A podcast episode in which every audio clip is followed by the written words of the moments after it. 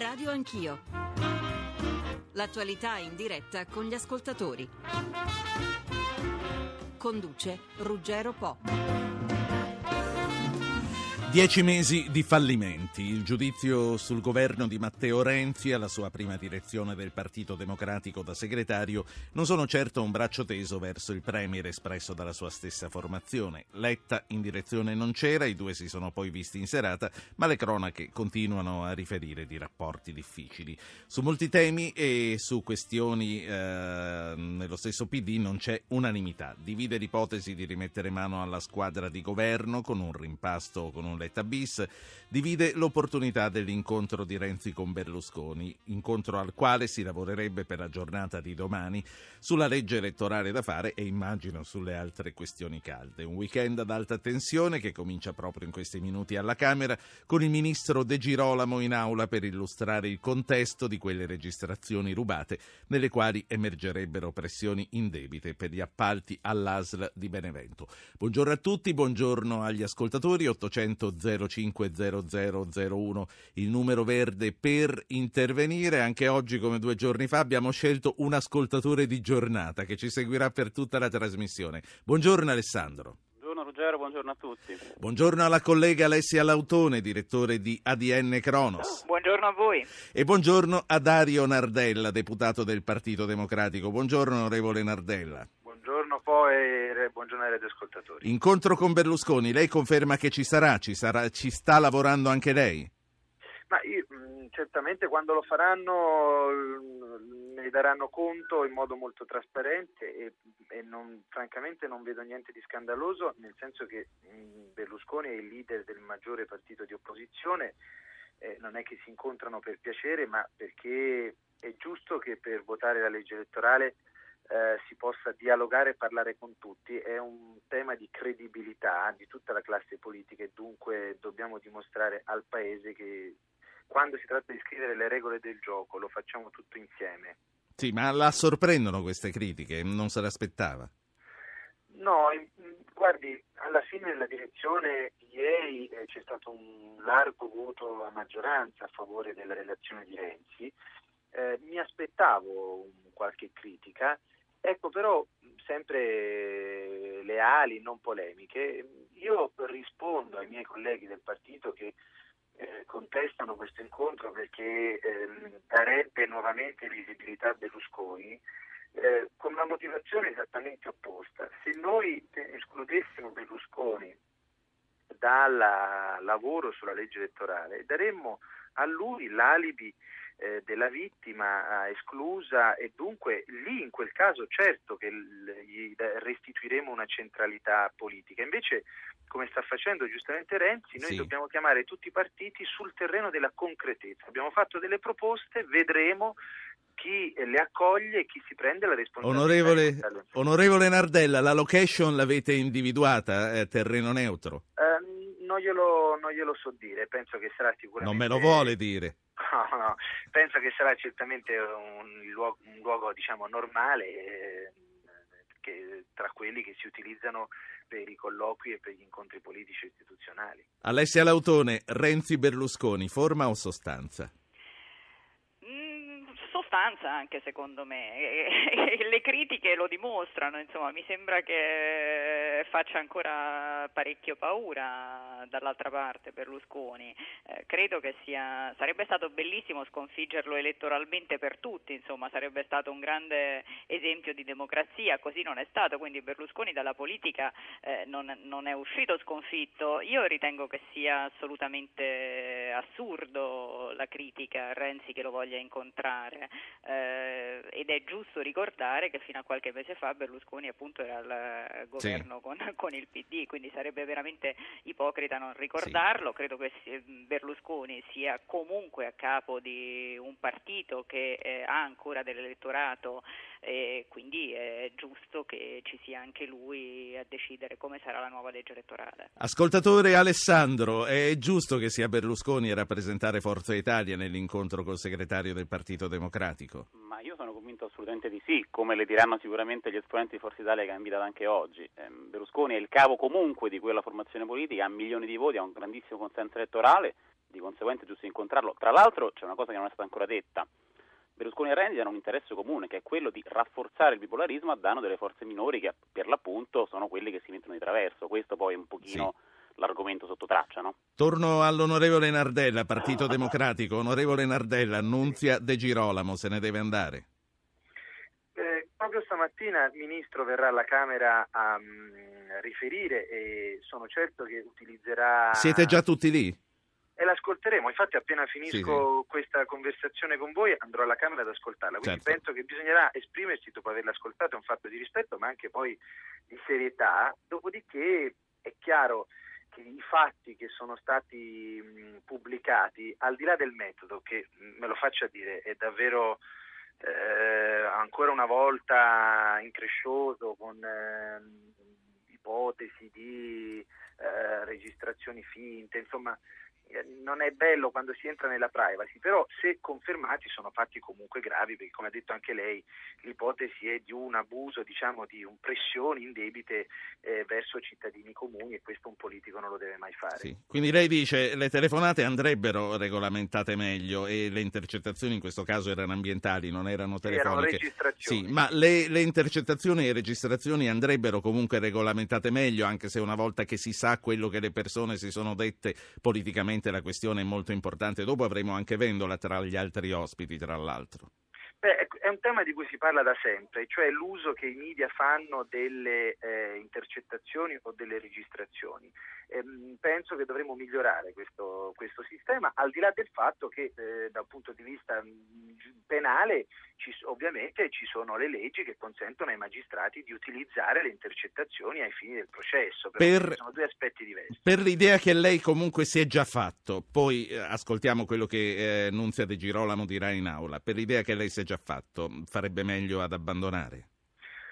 Ma mh, è sempre difficile mettersi nei panni di qualcun altro, io conosco tra l'altro il ministro, certo eh, se fare un passo indietro può essere utile a, a, dare più serenità anche al governo che tra l'altro ha di fronte impegni molto, molto rilevanti eh, vale la pena prenderlo in considerazione insomma. del resto è già successo la ministra Idem sì. anche se per un, una situazione diversa vorrei sottolinearlo si è dimessa senza eh, obbligare poi il governo ad una difesa d'ufficio che chiaro che costa certo. anche in termini di onorevole, onorevole Nardella, dieci mesi di fallimenti, è stato un giudizio molto severo quello del segretario. Il più grosso che le viene in mente di fallimenti? Ma intanto voglio dire questo, Renzi è sempre stato molto chiaro, trasparente e io condivido le sue parole quando dice mh, essere leali con un governo non vuol dire applaudirlo sempre anche quando sbaglia o peggio pugnalarlo alle spalle. Le critiche è giusto farle a, alla luce del sole. Io penso che quella più vistosa sia davvero la grande confusione eh, dal punto di vista della fiscalità. Eh, I sindaci che sono sul piede di guerra con la vicenda dell'Ires sull'addizionale, le lettere che arrivano a casa all'ultimo momento ai cittadini con le addizionali delle imposte non è certo un, un, bello spettacolo. Questa vicenda della IMU, della mini IMU e di tutte sì. le tasse penso che sia forse quella Quindi, più negativa nell'azione. Quella che fa più male, lei dice, è appunto eh, il pasticcio, perché di questo sì. mh, sembra che si tratti sulla fiscalità. Anche se lo abbiamo, mi, mi, mi, consenta solo un minuto, anche se l'abbiamo, un secondo anzi, anche se l'abbiamo sostenuto però quando fa le cose bene. Certo. Penso ad esempio al decreto legge sull'abolizione del finanziamento pubblico ai partiti, ha fatto molto bene, Letta così come l'abolizione un paio, sì, un paio di cose ancora e la saluto, ma il vostro Jobs Act che era stato annunciato con tanto anticipo e anche con enfasi, me lo lasci dire, come mai ha avuto così poco spazio nel discorso del segretario? Beh, ehm, c'erano molti argomenti da trattare, però quando il segretario ha affrontato le proposte del PD ha detto noi puntiamo sul lavoro e sulle riforme in modo molto chiaro. Siamo qui da un mese e già in un mese siamo riusciti a ottenere molti risultati, penso anche al, alla data del 27 gennaio per portare in aula la riforma elettorale. Il piano per il lavoro eh, è, è quasi pronto, abbiamo già anticipato molte linee dicendo che per noi è fondamentale passare da una iperregolamentazione a regole più semplici ad una semplificazione e al rilancio dell'economia attraverso l'abbassamento de- del costo della bolletta energetica e delle imposte eh, sulle attività produttive, l'IRAP. Eh, queste linee guida saranno approfondite e attivate nei prossimi giorni e se noi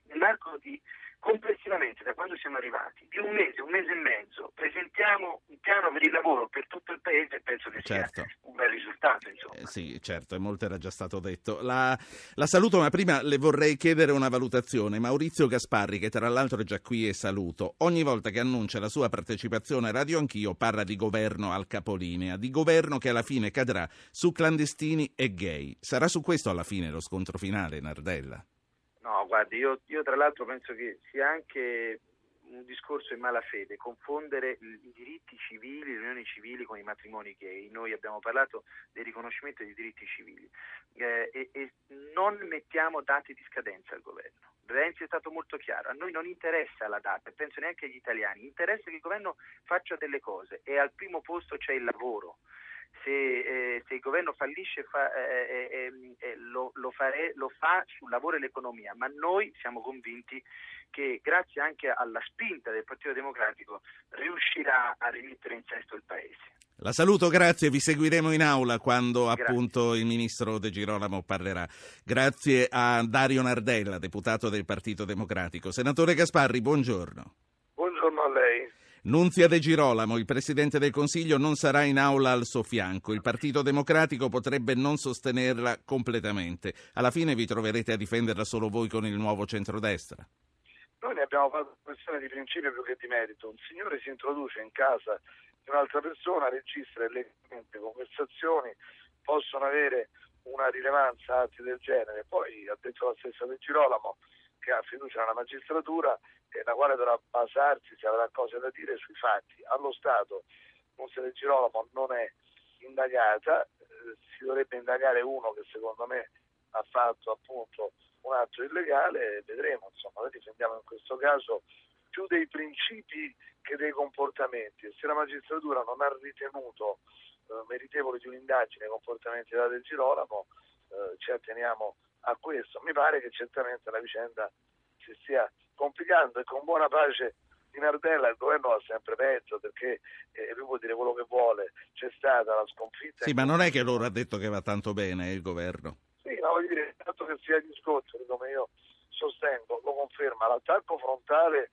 di ieri, tale è stato giudicato da tutti nei confronti del governo e di Letta, e gli incidenti parlamentari, nelle ultime ore un altro paio di incidenti, il parere eh, sulla nomina del presidente dell'Istat, un importante economista, Padoan, eh, non c'è stato, nel senso che non si era raggiunto il quorum e quindi oggi il governo dopo la bocciatura di Padoan lo ripresenta, non è una scelta molto elegante, non è una scelta molto rispettosa del Parlamento, in agricoltura c'è stato un emendamento. Sul tema. Tra l'altro guardi che è interessante, quello dove è stato sconfitto il governo, la percentuale di, di, di succo di frutta ci deve essere nelle bevande appunto basate alla frutta, mi sa che nelle aranciate, non è che c'è tanta arancia, c'è il 12%. Ora deve arrivare al 20%. Eh, al 20%, quindi è una cosa che riguarda molto la vita, la salute delle persone, i bambini soprattutto, quindi avere più frutta nei succhi in fondo è una cosa positiva e quindi non sono cose secondarie. Insomma, il governo va malissimo. Senta, Gasparri, tutti i fronti. Perché non volete Padoana all'Istat?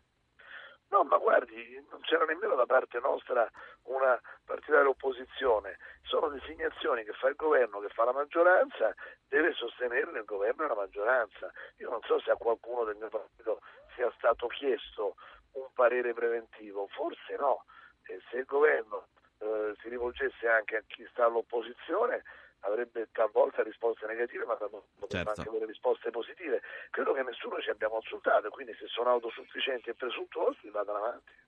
Senatore, senatore Gasparri, Renzi le piace a lei? Perché dicono piace a Berlusconi, piace a molti eh, di Forza Italia. Deve piacere, io lo considero efficace sotto il profilo comunicativo, ma dico una banalità. Lo considero molto da verificare sul fronte dei fatti. A Firenze non è che abbia fatto grandi cose e anche in questa fase scoppiettante, in questa fase di luna di miele, fa bei comizi, bei discorsi. Poi se pensa di convincere gli italiani mangiando panini, che panini nelle riunioni ne abbiamo mangiati tutti, tanti, talvolta non c'erano nemmeno quelli. Poi ieri sera ho visto che ha cambiato menù perché pare che sia stato a cena da Letta a Palazzo Chigi, quindi non c'è più il panino del fast food, ma sono già passati a, ai cibi istituzionali. Speriamo che non abbia avvelenato Letta dopo avergli fatto gli attacchi così feroci del eh pomeriggio. Alessia Lautone, alla fine Renzi eh, rischia di perdere nello scontro con l'apparato del Partito Democratico, del vecchio Partito Democratico? Ha alzato un po' la posta ieri, però secondo me poi in fondo ieri il Renzi non ha detto nulla più di quello che ha sempre detto. Siamo noi osservatori che abbiamo pensato che una volta diventato segretario del partito che guarda caso e anche il partito del capo del governo avrebbe appoggiato l'esecutivo incondizionatamente. Questo non è accaduto perché a Renzi questo non, eh, non gli interessa e non gli serve, continua comunque a parlare all'opinione pubblica. Da una posizione diversa ieri, la posizione di chi sta toccando con mano le difficoltà interne al PD. Eh, per ora fa la voce grossa, poi vedremo se continuerà a fare la voce grossa e se egli riuscirà di fare quello che eh, vuole fare. Certamente si concentrerà sulla legge elettorale, per questo che ha toccato forse poco anche il tema del lavoro, perché si è reso sì. conto che le difficoltà ci sono e quindi forse è meglio portare a casa la riforma della legge elettorale. Ascoltatore Alessandro, lei la battaglia di Renzi come la vede e che futuro prevede guarda, per lui? Con una battuta a Gaspari potrei dire che anche il Presidente Obama ama molto il fast food, quindi c'è un, c'è un, c'è un grande esempio. No, io penso che proprio l'esempio citato da Gasparri evidenzi molto bene la dicotomia fra l'attuale maggioranza, cioè il PD, quindi Renzi, e il governo. Eh, Gasparri non ha detto una cosa, che quell'emendamento sul 20% del succo di frutta nelle aranciate è in realtà un emendamento del PD. Quindi non è tanto che il governo è andato sotto perché c'è stato un incidente parlamentare, è il governo che per l'ennesima volta ha fatto un autogol da solo. Tutto qua. Questa cosa si ripercuoterà sì. nelle prossime settimane, ce ne sono già stati molti e adesso Renzi sta ulteriormente alzando il tiro. Gasparri, ehm, questo incontro Berlusconi-Renzi, visto da Forza Italia, che cosa sa? Anche lei sta lavorando a questo incontro, sa dove sarà, certo. quando ci sarà, se ci sarà? L'incontro penso che ci sia, poi è stato talmente annunciato, a forza di annunciarlo si complicano solo le cose, lasciamo che gli eventi facciano il loro corso. Verdini ha fatto degli incontri preparatori, noi propendiamo per il sistema spagnolo, ma siamo aperti al confronto. Mi pare corretto da parte del PD tener conto che un partito così importante come Forza Italia non possa non essere interlocutore di prima grandezza. E con molto realismo visto che esponenti del PD ieri hanno detto se Berlusconi è leader è con Berlusconi che si deve parlare, al di là del come dire, sì ritrosi di alcuni. Poi mi pare che il PD abbia questo congresso permanente, ma ieri l'ho detto anche alcuni esponenti del PD al Senato. Quando finisce questo congresso del PD? Perché c'è sempre una faida. È vero quello che diceva eh, chi diceva dell'autogol, oggi hanno 346 il PDSL alla Camera, eh, se fossero coesi e compatti, poi si aggiunga scelta civica, quelli che servono per Forza Italia, la maggioranza, sì. Anche levando Sel che non ci sta, ma sostituendo la Corazzi, dovrebbe vincere sempre. Appunto l'autogol è la notizia, poi sul fatto del fast food non è che c'è stato solo Obama, tutti siamo, non credo di essere un eroe, anche io vado ogni tanto al fast food con mia figlia, non credo di meritare una medaglia al valor civile.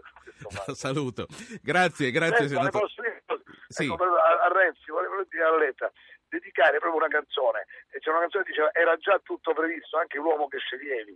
E Letta, renditi conto, insomma, il PD ha scelto un altro ed era tutto previsto, per cui sarebbe più dignitoso che Letta lasciasse Palazzo Chigi e andasse al fast food, anche lui ha una famiglia dei figli, così risparmia soldi lui e ci fa risparmiare questa agonia del suo governo a noi. La saluto. Maurizio Grazie. Gasparri, Forza Italia, vicepresidente del Senato. Eh, presidente Vendola, eh, buongiorno, Nichi Vendola, presidente buongiorno. di SEL oltre che della Regione Puglia. Come vede e come vive lei quello che sta accadendo nel partito con il quale SEL fu alleato nell'ultima campagna elettorale? Ma credo che c'è di fronte agli occhi di tutti noi una grande contraddizione, che è quella tra eh, due figure eh, di coetanei, curiosamente, Renzi da un lato, Letta dall'altro. Renzi in qualche maniera è riuscito a bucare, a entrare fortemente eh, nell'immaginario collettivo e rappresenta un'attesa di cambiamento, io dico una speranza di cambiamento. Letta, viceversa, in qualche maniera appare diciamo, il gran cerimoniere di riti della vecchia politica, un governo a cavallo tra prima e seconda repubblica, non c'è niente di più antico e di più insopportabilmente vecchio eh, che non il tema delle larghe intese, Ecco, eh, io credo che eh, qui c'è la contraddizione certo. tra un Renzi che eh, è ansioso di incarnare la svolta che l'Italia chiede e eh, Letta che invece è dentro un'altra dimensione. Mi pare inevitabile il conflitto. Se del resto Renzi non praticasse il conflitto con un governo che è al di sotto delle attese del Paese, lui sarebbe destinato a logorarsi. Senta, eh, Vendola, grazie all'alleanza col PD, Sele un anno fa sfruttò il premio di maggioranza, circostanza per la quale, dopo la sentenza della consulta sul Porcellum, c'è chi vi accusa di essere illegittimamente in Parlamento ma diciamo che spostare sulle persone, sugli eletti, un dibattito che riguarda invece un sistema elettorale, il Porcellum, che noi abbiamo avversato, di cui diciamo, abbiamo eh, sempre sottolineato eh, il carattere di oscenità. Il Porcellum è uno dei veleni che la destra ha immesso nelle vene eh, del sistema politico e democratico italiano. Allora il punto è cambiare rapidamente il sistema elettorale. Eh, guardi, l'idea che uno porta in sartoria un modello eh, di voto, un modello elettorale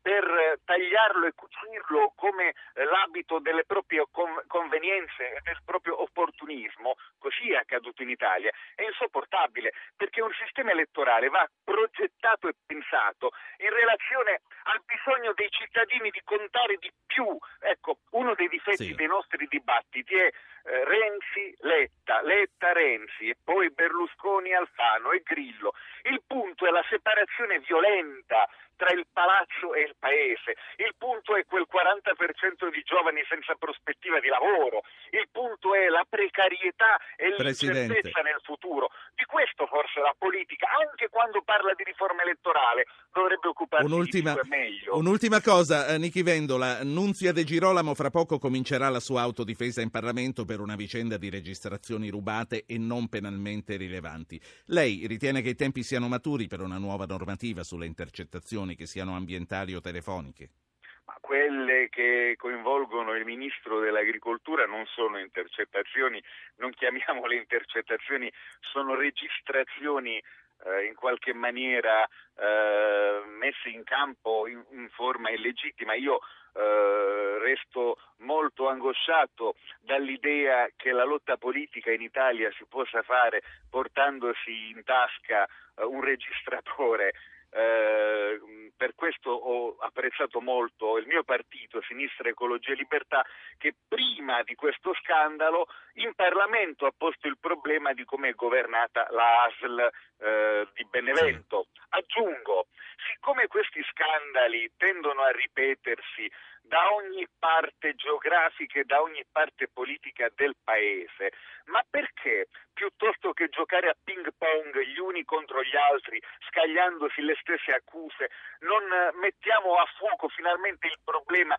di come si nominano eh, i manager certo. delle altre. Ma la, la, domanda, la, domanda, richiamando anche le parole eh, del vice premier Alfano l'altro giorno qui a Radio Anch'io, è se occorrano nuove normative per quanto riguarda l'utilizzo di qualsiasi tipo di registrazione. Anche se avessimo nuove normative, che io auspico, esse non assolverebbero per esempio Alfano, che è un altro eh, diciamo, uomo di governo che avrebbe dovuto rassegnare le dimissioni per lo scandalo kazako e queste nuove normative non assolverebbero eh, la decisione rispetto al problema politico di una gestione eh, molto discutibile della sanità pubblica. La saluto, Nichi Vendola, grazie, SEL, buongiorno, arrivederci, buongiorno. grazie. Sabrina De Camillis, Nuovo Centrodestra, sottosegretario ai rapporti col Parlamento, buongiorno.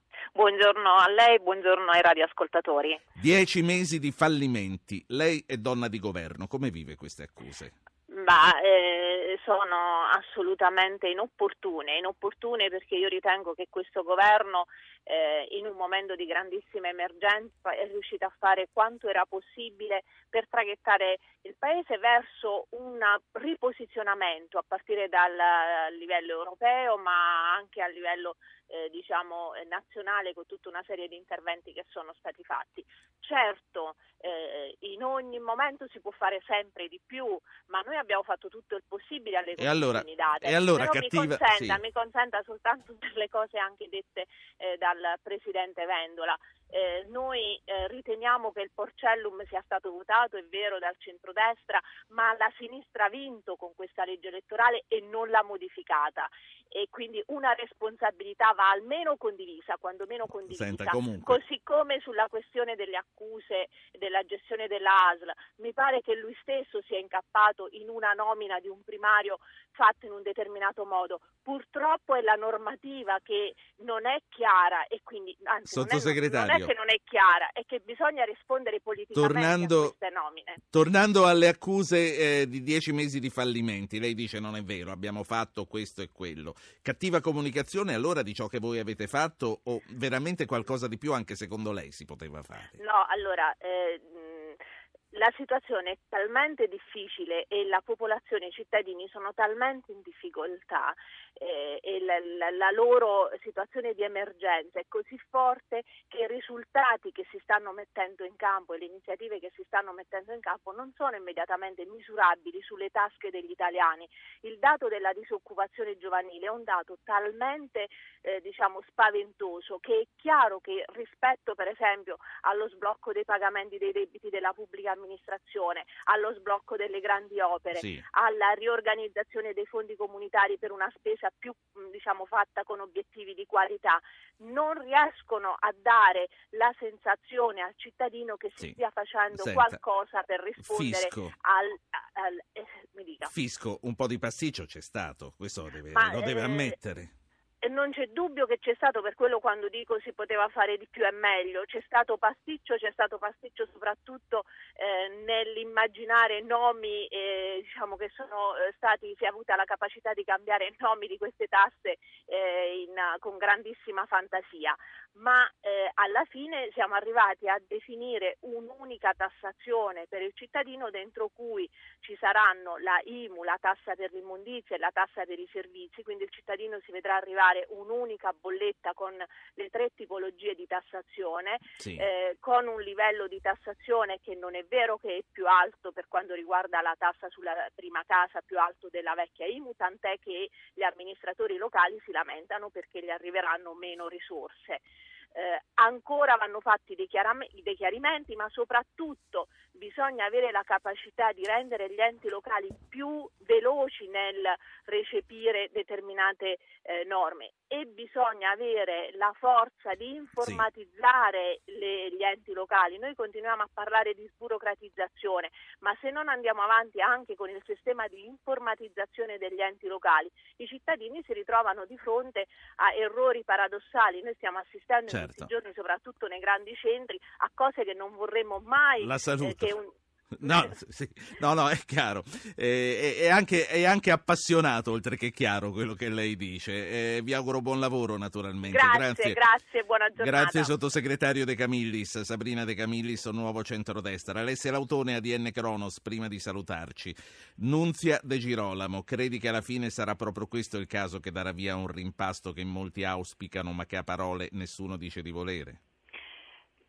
Io credo di no. Guarda, mm, tu sai perché già ho avuto occasione di dirlo che per me esistono responsabilità penali e responsabilità morali, qui parliamo anche, anche qui del secondo caso, ma eh, è un gesto di opportunità politica anche da parte di un ministro quello di dimettersi qualora eh, dia un problema al governo. Questo però eh, lo dico sempre, non lo posso dire oggi per la De Girolamo, lo dico anche e l'ho detto per il ministro Cancellieri, quindi sarebbe abbastanza scandaloso secondo me che oggi il ministro De Girolamo che venissero chieste le dimissioni del ministro De Girolamo. Letta di fianco alla Cancellieri c'era, di fianco alla De Girolamo non ci sarà. Sì, anche questo lo trovo assolutamente sbagliato. Ci sono ministri e ministri, evidentemente in quel momento eh, fare a meno della Cancellieri voleva dire forse fare a meno di tutto il governo, in questo momento fare a meno della De Girolamo vorrebbe dire invece salvarlo questo governo, quindi sono due momenti diversi. Detto questo... Eh, quindi non comunque non sarà un pretesto per dare il via al rimpasto o al Letta bis? Forse sì, ma spero di no. Grazie, grazie.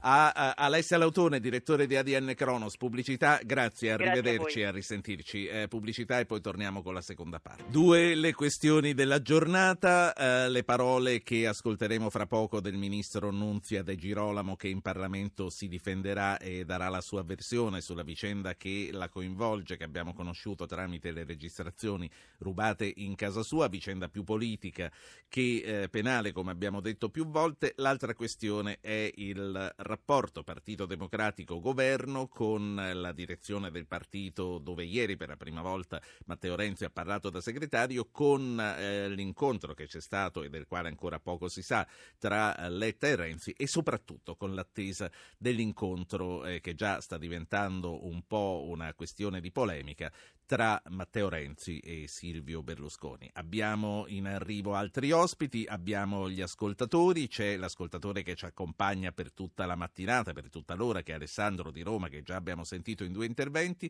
c'è Rossano da Orbetello. Signor Rossano, buongiorno. Ah, buongiorno, grazie di avermi chiamato.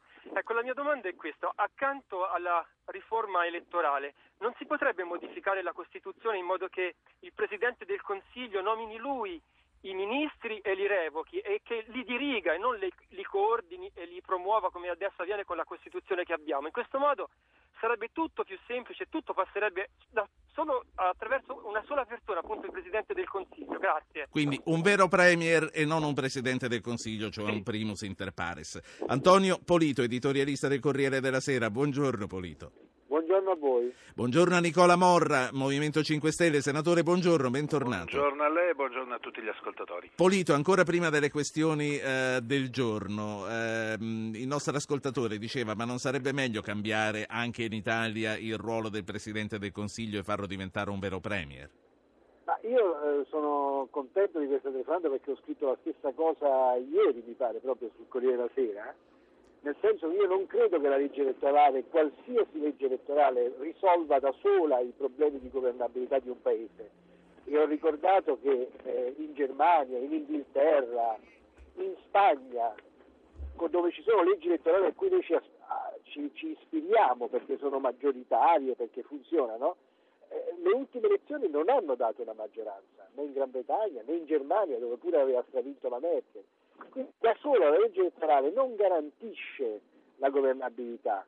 I poteri del, del primo ministro, la sua possibilità di licenziare, scegliere sostituire i ministri e soprattutto la difficoltà che in questi sistemi esiste nel rovesciare un primo ministro con un gruppo parlamentare, meccanismo della sfiducia costruttiva in Germania, o possibilità del primo ministro di chiedere lo scioglimento delle Camere nell'eventualità che la sua maggioranza eh, si ribelli e tradisca, sono questi certo. elementi cruciali e fondamentali della governabilità. Ecco. Quindi l'ascoltatore ha totalmente ragione. Voglio, voglio, chiedere anche al senatore Morra, perché poi eh, ce ne dimentichiamo, poi torniamo alle questioni del giorno anche con Polito. Eh, senatore Morra, lei sarebbe d'ac- d'accordo a rivedere il ruolo del Presidente del Consiglio? Guardi, personalmente io non sono su questa linea, però dico che qualunque cambiamento di regole noi si voglia fare, noi italiani, ecco preciso, si deve capire un passaggio fondamentale. Qualunque regola, anche la migliore di questo mondo, messa in mano ad irresponsabili ed immaturi, eh, permette comunque di fare nefandezze. Noi abbiamo necessità di sostituire eh, una classe dirigente, insomma un mondo che ha pensato di poter eh, governare il paese, ma di fatto lo ha sgovernato portandolo ad una crisi che è particolarmente drammatica. Sì. Uh, Antonio Polito, incontro Berlusconi-Renzi, quale importanza ha alla fine chi sarà in Forza Italia l'interlocutore dell'ex partito alleato? Ma l'interlocutore è Berlusconi, non è che ce ne sono altri, non è che uno dice aspettiamo che vengono Toti così parliamo con Toti.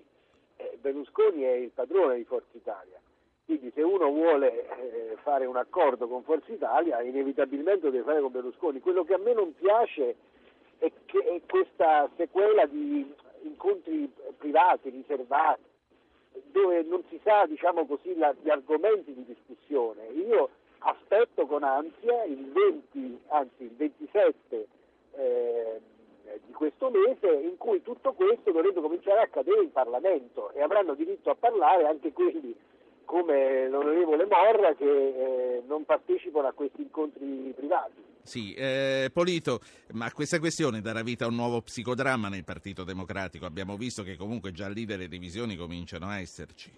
Se c'è possibilità di uno psicodramma, il Partito Democratico non se lo risparmierà perché diciamo, ha, una, ha, una, sua tendenza diciamo, naturale, eh, psicologica a cercarselo. D'altra parte gli incontri con Berlusconi hanno costellato i vertici Berlusconi hanno costellato molti altri psicodrammi della storia della sinistra italiana, dalla bicamerale di D'Alema a, agli incontri di Veltroni famosi per rifare una legge elettorale che unico effetto che fu quello di far cadere il governo Prodi.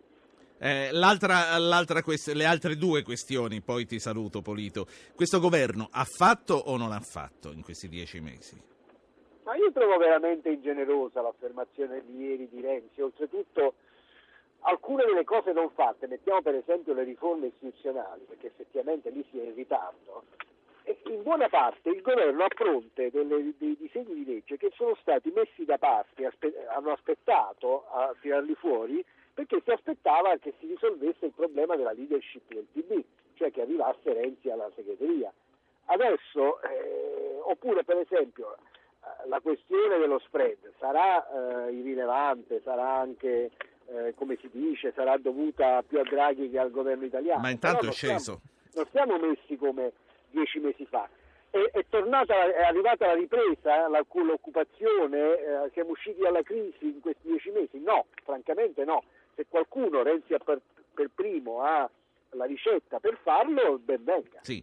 Ultima cosa, eh, Nunzia De Girolamo, eh, tra l'altro mi dicono che a momenti comincerà a parlare, ma non mi risulta che abbia già cominciato a parlare alla Camera. Come vedi tu eh, questa questione? Come vedi la pubblicazione in questo momento, dopo parecchio tempo, di queste registrazioni che la riguardano e cosa pensi che sarà giusto fare? Guarda, innanzitutto le bisogna dire che per, per, la legge italiana, adesso sarà giusto o sbagliato, forse va rivista la legge italiana, ma c'è una sentenza della Cassazione che dice esplicitamente che è possibile registrare colloqui a cui uno partecipa e usarli poi eventualmente in una sede giudiziaria come fonte di prova. Altra questione è la pubblicità, ma ormai sono entrati in un processo per cui sono diventati pubblici. Rivelano certamente un'attitudine della politica locale in Italia alla, diciamo, al controllo del, della cosa pubblica e delle istituzioni che è assolutamente disdicevole, bisogna però vedere se ehm, diciamo, dimostrano un comportamento, non parole, ma un comportamento del ministro in quanto ministro contrario ai suoi doveri, che è l'unico secondo me criterio che può giustificare la sfiducia a un ministro, che si sia comportato da ministro contro i suoi doveri. Io al momento questo francamente sì. non lo trovo. Grazie. Grazie ad Antonio Polito, giornalista, editorialista del Corriere della Sera. Eh, alla prossima. Eh, Nicola Morra, eh, Matteo Renzi sta incontrando eh, non solo i partiti della maggioranza ma anche quelli dell'opposizione. Ieri ha visto Giorgia Meloni che tra l'altro fra, fra pochi minuti sarà con noi. Un incontro Renzi Grillo, Renzi Casaleggio, Renzi Grillo Casaleggio. Ci sarà? Io questo non lo so, però penso che si possa tranquillamente escludere perché noi in, incontriamo tutti coloro che siano titolati a, a, dialogare e quindi tutti i cittadini, però lo facciamo non in separata sede, eh, ma lo facciamo pubblicamente, in maniera trasparente, quindi sempre eh, rendendo l'informazione che si deve rendere, perché essendo diventati uomini pubblici noi dobbiamo far sapere a tutti che cosa noi si pensi, che cosa noi si dica. Questa è la filosofia del movimento, quindi chi non l'accetta si pone già eh, distante.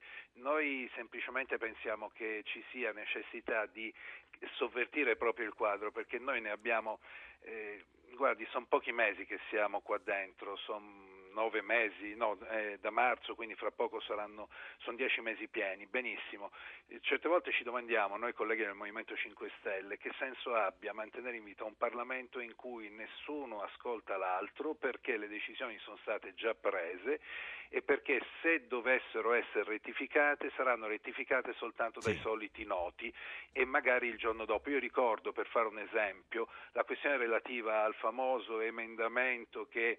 Ehm, penalizzava i comuni che osteggiavano l'apertura di sale gioco, noi in aula abbiamo fatto di tutto per far capire ai colleghi che poi hanno votato questo emendamento, sì. i colleghi della maggioranza che stavano facendo un errore clamoroso, non ci hanno voluto ascoltare. Il giorno dopo da Firenze è arrivato un diktat. A questo punto che senso ha mantenere in vita un'istituzione che costa Senta. fra Camera e Senato un miliardo e 600 milioni di euro circa? Eh, senatore Morra, ultima cosa, partecipazione popolare. Lei lo ha dato il suo voto sui clandestini, che cosa sì, ne pensa? Certo, Ma io penso che noi in quel caso si sia veramente dimostrati agli italiani, come hanno sottolineato tanti, la nostra diversità, la nostra volontà di essere oltre. A noi non interessava tanto eh, la decisione, ma eh, piuttosto il metodo con cui la decisione veniva raggiunta. Lei personalmente come si pone eh, nella questione dei clandestini e del reato di clandestinità? Guardi, io personalmente ho votato per l'abolizione del reato, quindi per la depenalizzazione.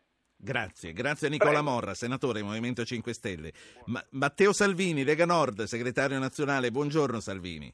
Buongiorno a lei e a chi ci ascolta. È inutile che le chieda se questi sono stati dieci mesi di fallimenti. Mi interessa piuttosto sapere, mi interessa piuttosto sapere, ma che lo chiedo alla Lega, avete sempre fatto opposizione, mi interessa piuttosto sapere se anche lei ha visto o vedrà Matteo quell'altro. Ma io discuto di tutto e con tutti, non ho le fette di salame sugli occhi. La cosa sgradevole è che, è che il signor Renzi eh, dice parlo con tutti, ma la Lega non mi interessa eh, senza interpellare la Lega. Quindi io non vado a casa di qualcuno se non sono invitato. Se gli interessa il nostro parere, visto che comunque qualche, qualche milione di voto ce l'abbiamo e governiamo le tre regioni del nord, glielo diamo. Se Senta. però dice che, che, non gli interessa, peggio per lui. Senta, i cambiamenti del Partito Democratico non potrebbero aprire la strada a cambiamenti anche nei rapporti tra la Lega e il Partito Democratico? Ma magari, ma magari la sinistra in tutta Europa è a favore delle autonomie, sta ridiscutendo questa Europa e questo euro. La sinistra in tutta Europa tranne che in Italia. Per la sinistra italiana l'euro non si tocca nonostante i disastri sotto gli occhi di tutti e le autonomie, quando parlo di autonomia parlo de, de, delle agricolture, del commercio, del turismo che devono essere tutte date e valorizzate, mentre invece la sinistra in Italia dice passa tutto dal centro, quindi spero che cambi. Salvini, ieri voi avete dato vita in Senato a questa specie di flash mob contro la depenalizzazione del reato di clandestinità. Lei è stato stupito dal voto del popolo del 5 Stelle? Mi è dispiaciuto perché ci sono tante buone ragioni dietro i grillini, però eh, togliere la certezza della pena, votare una cosa come lo svuota carceri, lo dico agli ascoltatori, svuota carceri significa che escono di galera con mesi e mesi di anticipo coloro che sono in carcere per reati di prostituzione minorile, pornografia, truffa, furto, violenza privata, stalking Senta, comunque... Io anche dai grillini mi sarei aspettato che, che, sulla certezza della pena fossero più A coerenti. questo punto, eh, quindi, per come è andato questo voto, eh, si marcano le distanze fra il popolo dei grillini e il popolo dei leghisti che per molto tempo sono stati visti simili e sono stati accostati. Eh, le regole sono regole, l'immigrazione clandestina è reato in Gran Bretagna, in Francia, in Germania, in mezzo mondo, non si vede perché eh, l'Italia unica debba invece spalancare le porte. La saluto, Matteo Salvini, segretario Grazie nazionale della Lega Nord, alla prossima. Lucio Romano, Lucio Romano, Gruppo per l'Italia, capogruppo al Senato, buongiorno senatore. Buongiorno, buongiorno a tutti. Senatore Romano, fra dieci giorni dovrebbe arrivare il contratto di coalizione. Il vostro sostegno ci sarà e sarà convinto? Convinto il sostegno al governo Letta e soprattutto le necessità che ci sia un nuovo inizio, così come lo stesso Presidente Letta ha dichiarato in queste ultime ore. Quindi un nuovo inizio significa che lei si augura un rimpasto? Ma vediamo secondo i tempi e i modi che verranno dati e soprattutto in ragione dell'opportunità che verrà ad essere evidenziata dalla dialettica di questi giorni.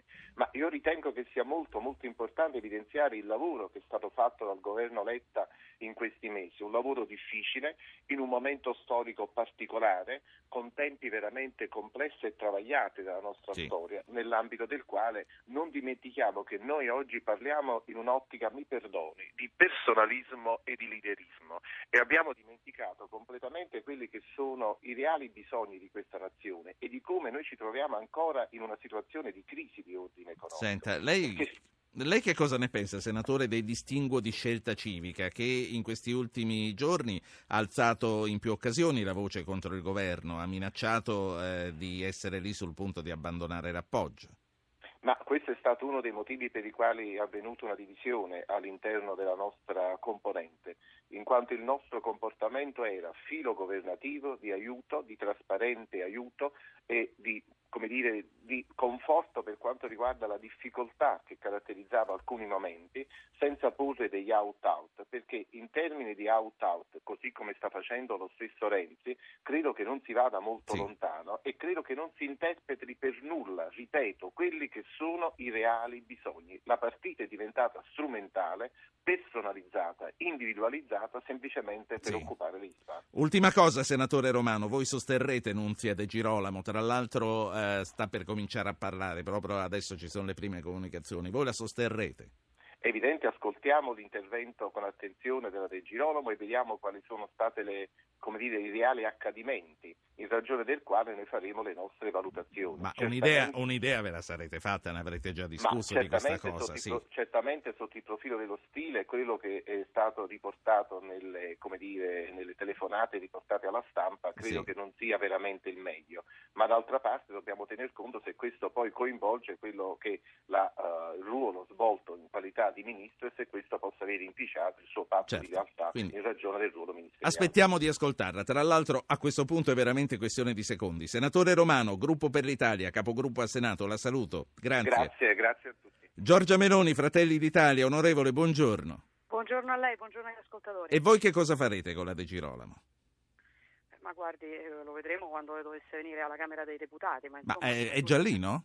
Come tutti, sì, sì, no, no, diciamo lo, lo vedremo, chiedo scusa quando avrà finito, insomma, il... Sì, eh, quando l'avremo tutti ascoltata. Quando l'avremo tutti quanti ascoltata, però eh, obiettivamente insomma, noi non sosteniamo in generale il governo e la questione in sé anche non mi pare particolarmente edificante, quindi per quello che mi riguarda eh, noi pensiamo che questo sia un governo che continua a dimostrare assoluta inadeguatezza e che sarebbe bene se complessivamente scegliesse di andare a casa e di consentire agli italiani di scegliersi un governo in grado di rappresentarli. Voi ieri avete visto Renzi?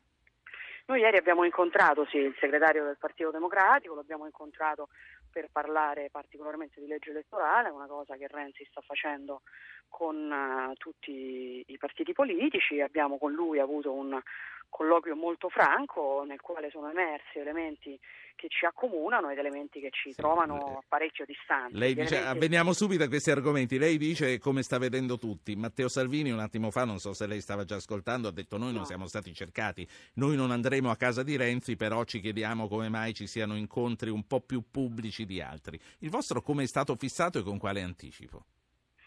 Ma il nostro è stato fissato attraverso un colloquio diretto tra il eh, nostro coordinatore nazionale Guido Crosetto, lo stesso Matteo Renzi, Renzi è venuto nella nostra sede, ma insomma voglio dire non mi interessano molto i formalismi, a me no, interessano i contenuti. Era ecco, giusto per capire appunto perché c'è, c'è, tema c'è un'opposizione che lo incontra e altra che ancora non è stata invitata solo per questo. Ma, eh, ma, in, que- ma in, questo caso, insomma, credo che il, il, il, primo passo l'avesse fatto Guido Crosetto, le dico la verità, ah, insomma, quindi, perché a noi interessa. Quindi diamo questa indicazione a Matteo Salvini, incarichi anche ma lui credo, uno. Io credo che sia indifferente, poi ognuno chiaramente sì. si comporta le questioni, le questioni non vorrei, le questioni, esatto, non vorrei che bruciassimo il tempo perché lei possa dire appunto. sulle questioni, che sono ecco, la legge appunto. elettorale e le pensioni d'oro che lei ha sollevato. Sì, allora, eh, sul tema della legge elettorale con il segretario del Partito Democratico dicevo noi crediamo che il tema debba coinvolgere il più possibile ovviamente le forze politiche, crediamo soprattutto che la legge elettorale debba, debba essere scritta nell'interesse di chi vota e non nell'interesse di chi la scrive.